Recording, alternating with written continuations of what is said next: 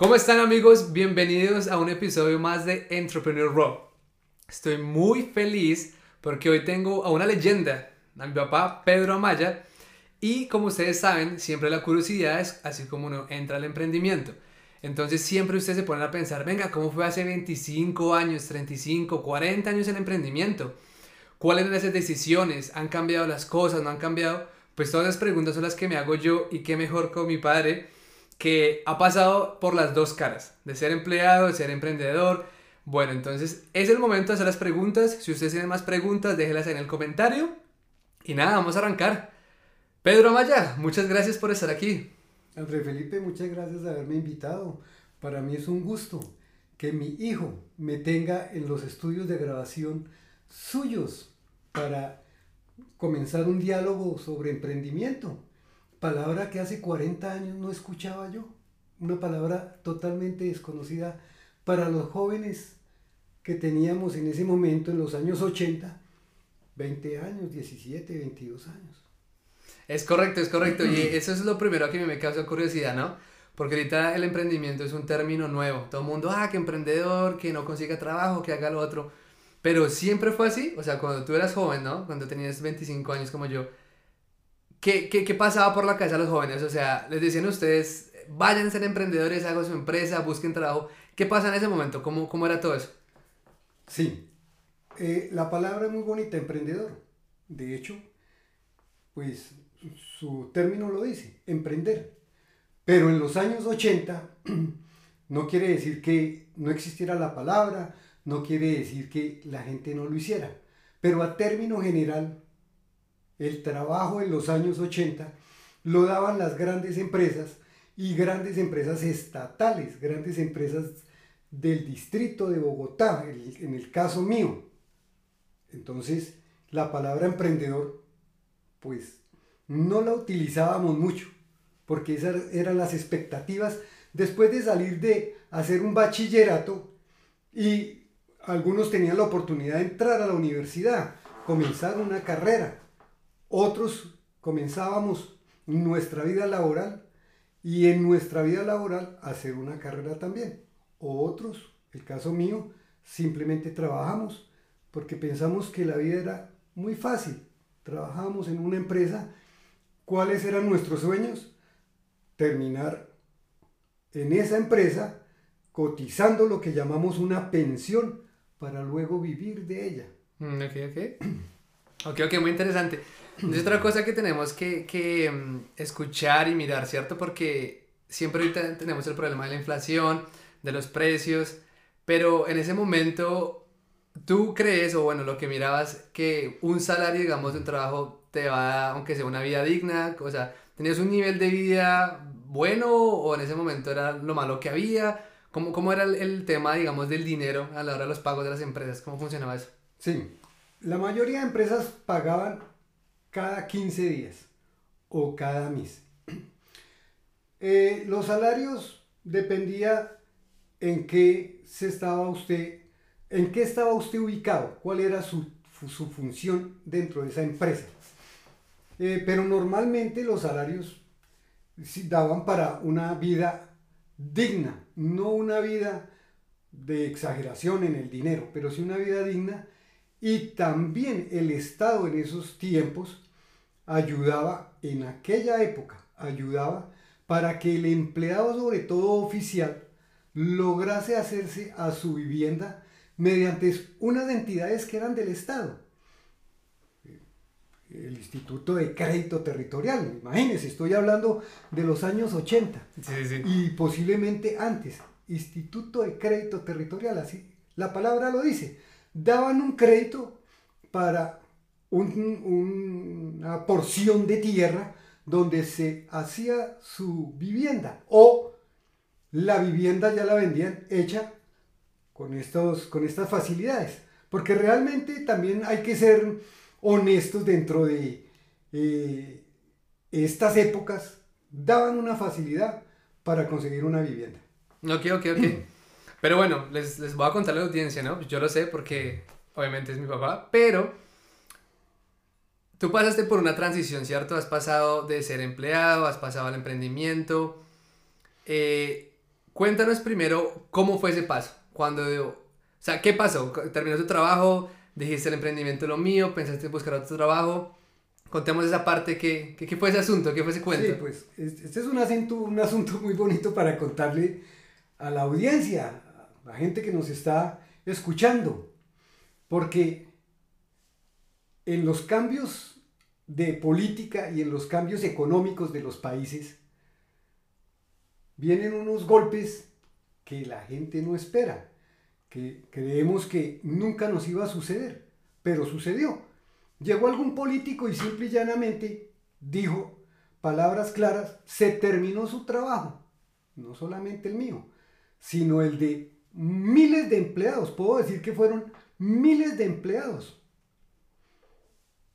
Quedamos a la deriva, porque dijimos, bueno, si aquí era donde estábamos buscando la famosa pensión que yo le digo, que eh, también las entidades fueron cambiando, el Estado fue cambiando las reglas de esta eh, famosa pensión, porque ya era antes a los 55, después a los 57, ya vamos en los 62.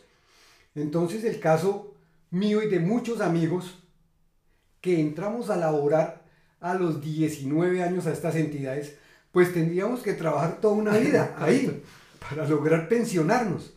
O trabajar los 25, 27 años, 30 que se requerían para esa pensión, salir, esperar que se llegara la edad para poder adquirir la famosa pensión.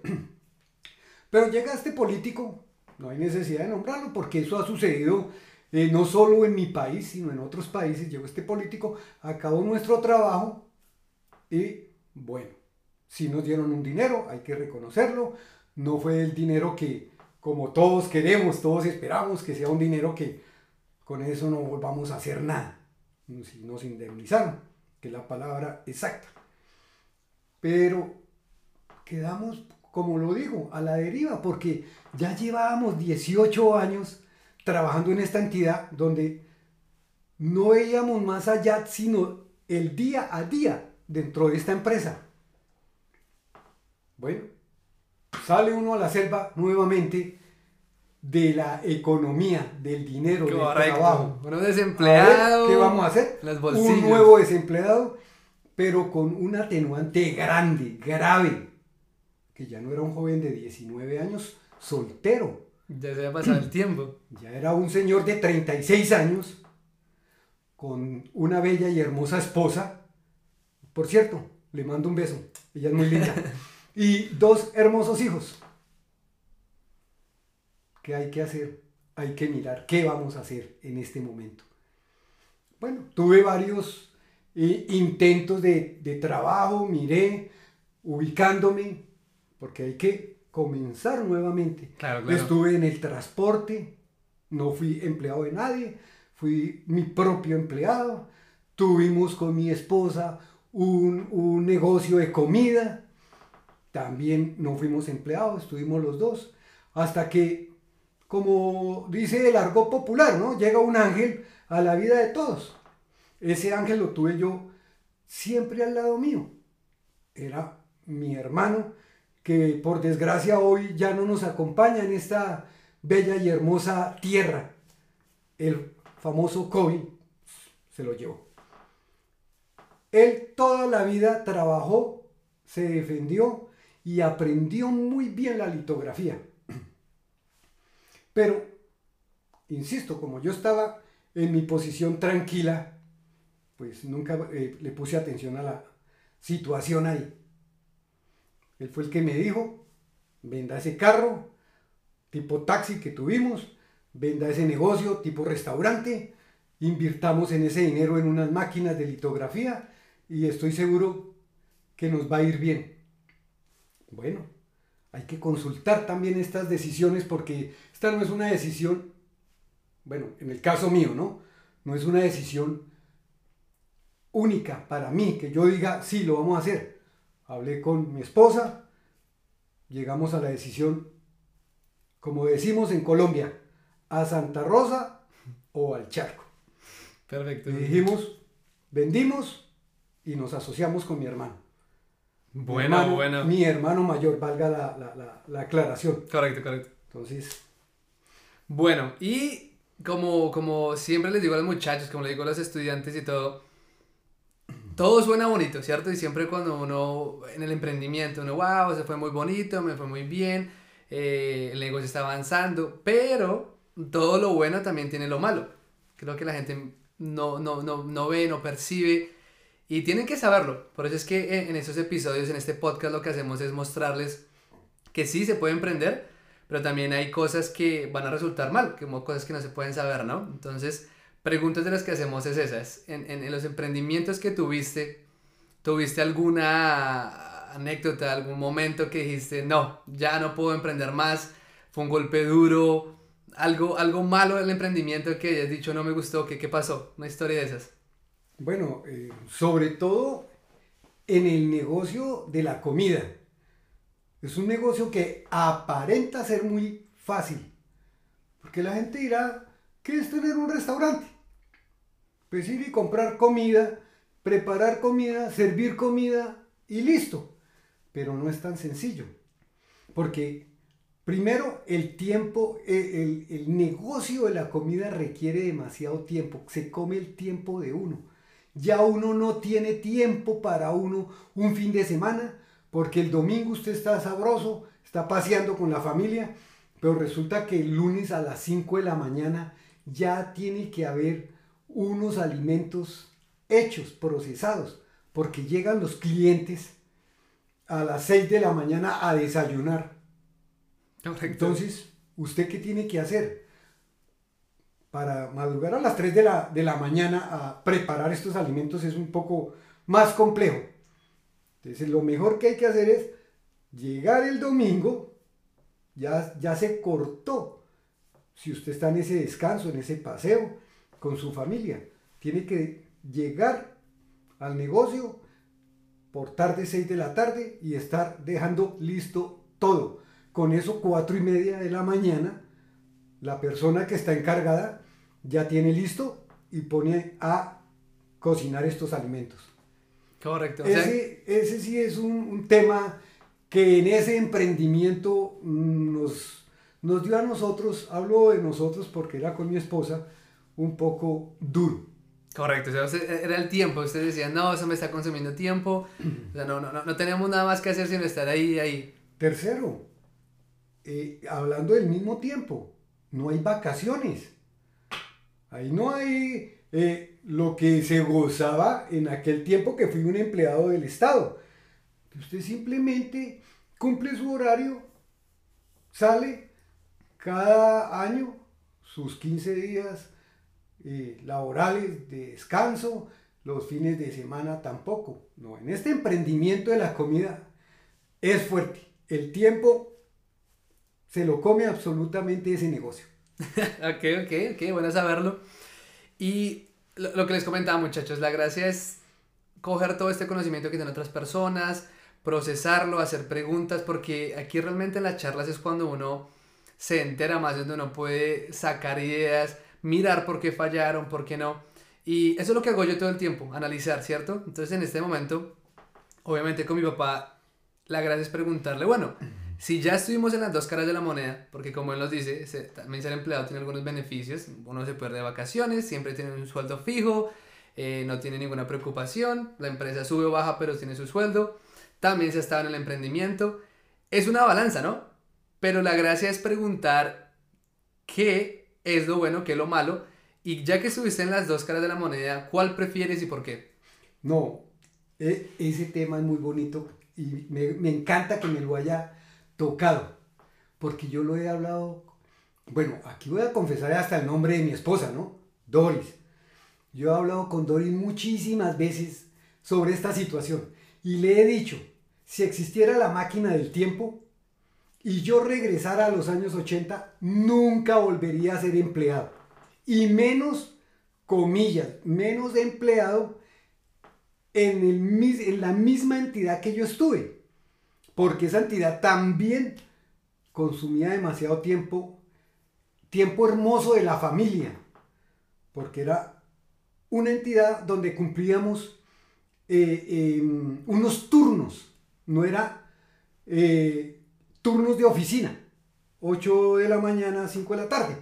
No, nosotros cumplíamos unos turnos de horario. Eh, muchas veces a mí me correspondían el turno del 24 de diciembre. 24 de diciembre para nosotros es, en, Colombia un 24 de diciembre, un 31 de diciembre es una cosa deliciosa, la parranda, donde uno la pasa con los hijos, con, la familia en general. No hablemos de los hijos, con la familia, los abuelitos, los tíos, los primos. eso es una belleza. No se podía gozar tampoco porque a mí me tocaba de pronto ese, esa noche turno. Entonces, hoy la situación eh, fácil y, clara es emprendimiento. Después de que mire las dos balanzas, emprendimiento.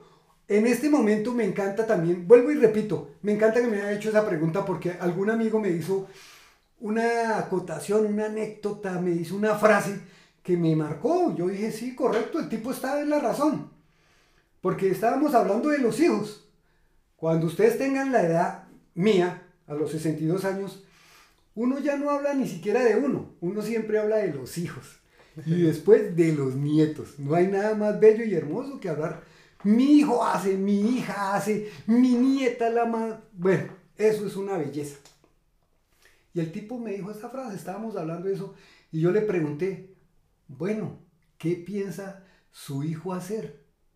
Y él me dijo, hay una frase que yo le dije a él que era lo único que no me gustara que él fuese. Le dije, ¿cómo así? Que no fuese. Me dijo, sí, no me gustaría nunca que fuese empleado. Pues hoy retomando esta charla de emprendimiento y de, la cara mía que fui empleado y, durante 18 años, no son pocos. Y después en el emprendimiento, el tipo tiene razón, no hay cosa más deliciosa que usted mismo tener su emprendimiento, su empresa, mirar su tiempo, cómo lo va a distribuir, que, bueno, creo que se han dado cuenta que me gusta un poco hablar, ¿no? Entonces, dentro del emprendimiento mío, que ahorita vamos a tocar ese tema, ¿cuál es? Es hablar y convencer al cliente lo que yo le estoy vendiendo. Correcto, correcto. Y lo otro también que te quería preguntar es, bueno, hablando, hablando del emprendimiento, es, es esa parte. ¿Qué es lo que más te gusta del emprendimiento? O sea, de todos los aspectos del emprendimiento, que la gente tiene que saber, ¿no? Hay muchos roles, hay roles de marketing, ventas. Bueno, en una empresa se mueven muchos más eslabones. ¿Qué es lo que más te gusta a ti del emprendimiento? ¿Qué es lo que te gusta más de emprender? Bueno, no solo hay una, un solo ítem de lo que me gusta, hay varios. Porque primero, el tiempo. Manejo mi tiempo. Eh, soy una, persona que, puede ser por la edad, pero siempre, siempre de la vida me ha gustado levantarme un poquito tarde. Entonces, la visita a mis clientes las programo después de las 10 de la mañana. Sabroso, hablo con ellos, tomamos nuestro tinto, el caso de nosotros, pues, los, bogotanos tomamos tinto, Otras, personas tomarán té, bueno, en fin. Tomamos nuestro tinto, hablamos, miramos de la vida y hicimos nuestro negocio. Y listo. Eso es muy bello. Segundo, el dinero. Porque pues ya usted sabe y se tiene que colocar sus metas, cuáles van a ser sus ventas para poder tener un eh, sueldo, por así decirlo, eh, mínimo durante eh, el mes, por ponerle un lapso de tiempo. Tengo que colocar tantas ventas de tanto dinero para poder estar perfecto. Entonces, tiempo y dinero. Esos dos son fabulosos dentro del tiempo, porque anteriormente cuando era empleado, pues yo sabía que simplemente en mi quincena, porque allá nos pagaban quincenal, me llegaba lo que era mi sueldo. Yo ya sabía cuánto me llegaba. Unos pesos más, unos pesos menos, pero de ahí no había Sí, un, un- un margen superior o un margen inferior a ese dinero. En cambio, en el emprendimiento, en las ventas, porque pues realmente, eh, digamos que yo soy es un vendedor. Nosotros en la empresa que creamos, yo soy un vendedor. Pues si vendo harto, gano harto. Si vendo poco, gano poco. correcto, correcto. O sea, esa libertad, libertad financiera, libertad de decisión y libertad de tiempo es muy importante porque, pues al fin y al cabo, ¿no? Uno solo tiene una vida y, y eso es lo que uno puede ir mirando y gozando cuánto quiero hacer, cuánto quiero manejar mi tiempo, bueno, tener esa, esa famosa libertad. Y la otra cosa que te quería preguntar es, y también muy importante, ¿no? Ya que retomo, tuviste las dos caras de, de- empleado y el emprendimiento. ¿Tú crees que el emprendimiento es para todos? ¿Cualquier persona que quiera puede emprender? ¿Sí o no? ¿Y, y por qué? ¿Qué piensas? Pero por favor, interesante pregunta, sí. Pero yo creo que todos tenemos la capacidad de hacer emprendimiento. No en la misma línea, porque eso también hay que aclararlo. Hay gente que nació para el arte, otros para hablar, caso pues mío, hablo mucho, creo, hablo mucho, otros para el deporte. Bueno, hay un- infinidad de, de líneas, infinidad de eh, pasos que se pueden dar en, en cualquier situación y hacer el propio emprendimiento.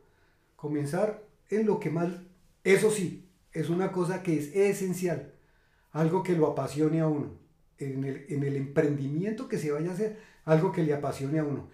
Porque es el caso mío, la, la cocina, lo que hablamos de los alimentos, no fue. Pero hay gente que tiene pasión para los alimentos. No quiere decir que porque a mí no me gustó, a otra persona le vaya a ir mal. Correcto, correcto. Entonces, cualquier persona lo puede hacer. Ok, ok. Y para finalizar y, y- y completar, pues, completar esta entrevista, obviamente haremos más, más partes, más, más secuencias.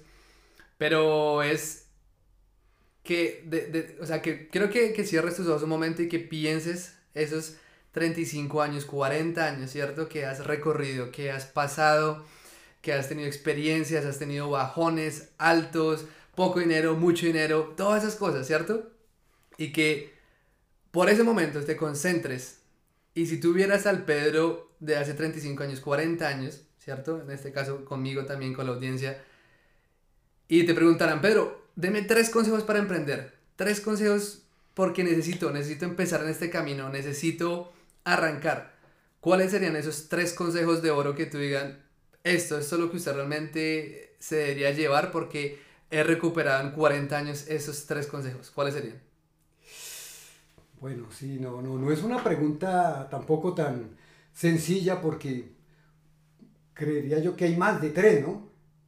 Pero en este momento yo le puedo decir, para mí, la primera es decisión. Si usted no tiene decisión de comenzar a hacer un emprendimiento, ni lo inicie. Porque se va a quedar ahí en, que sí, en que no, en la mitad. ¿Qué hago? ¿Sí? ¿Comienzo no comienzo? Entonces, si va a comenzar, decídase. Segundo, viene eh, pegado a la decisión que es el tiempo que le va a dedicar a ese emprendimiento. Porque si vamos a hacer un emprendimiento y decimos, bueno, hoy voy a comenzar, pero de pronto no. Mejor mañana porque mañana eh, la luna está llena, entonces me puede ir bien. Sí, sí. ¿sí?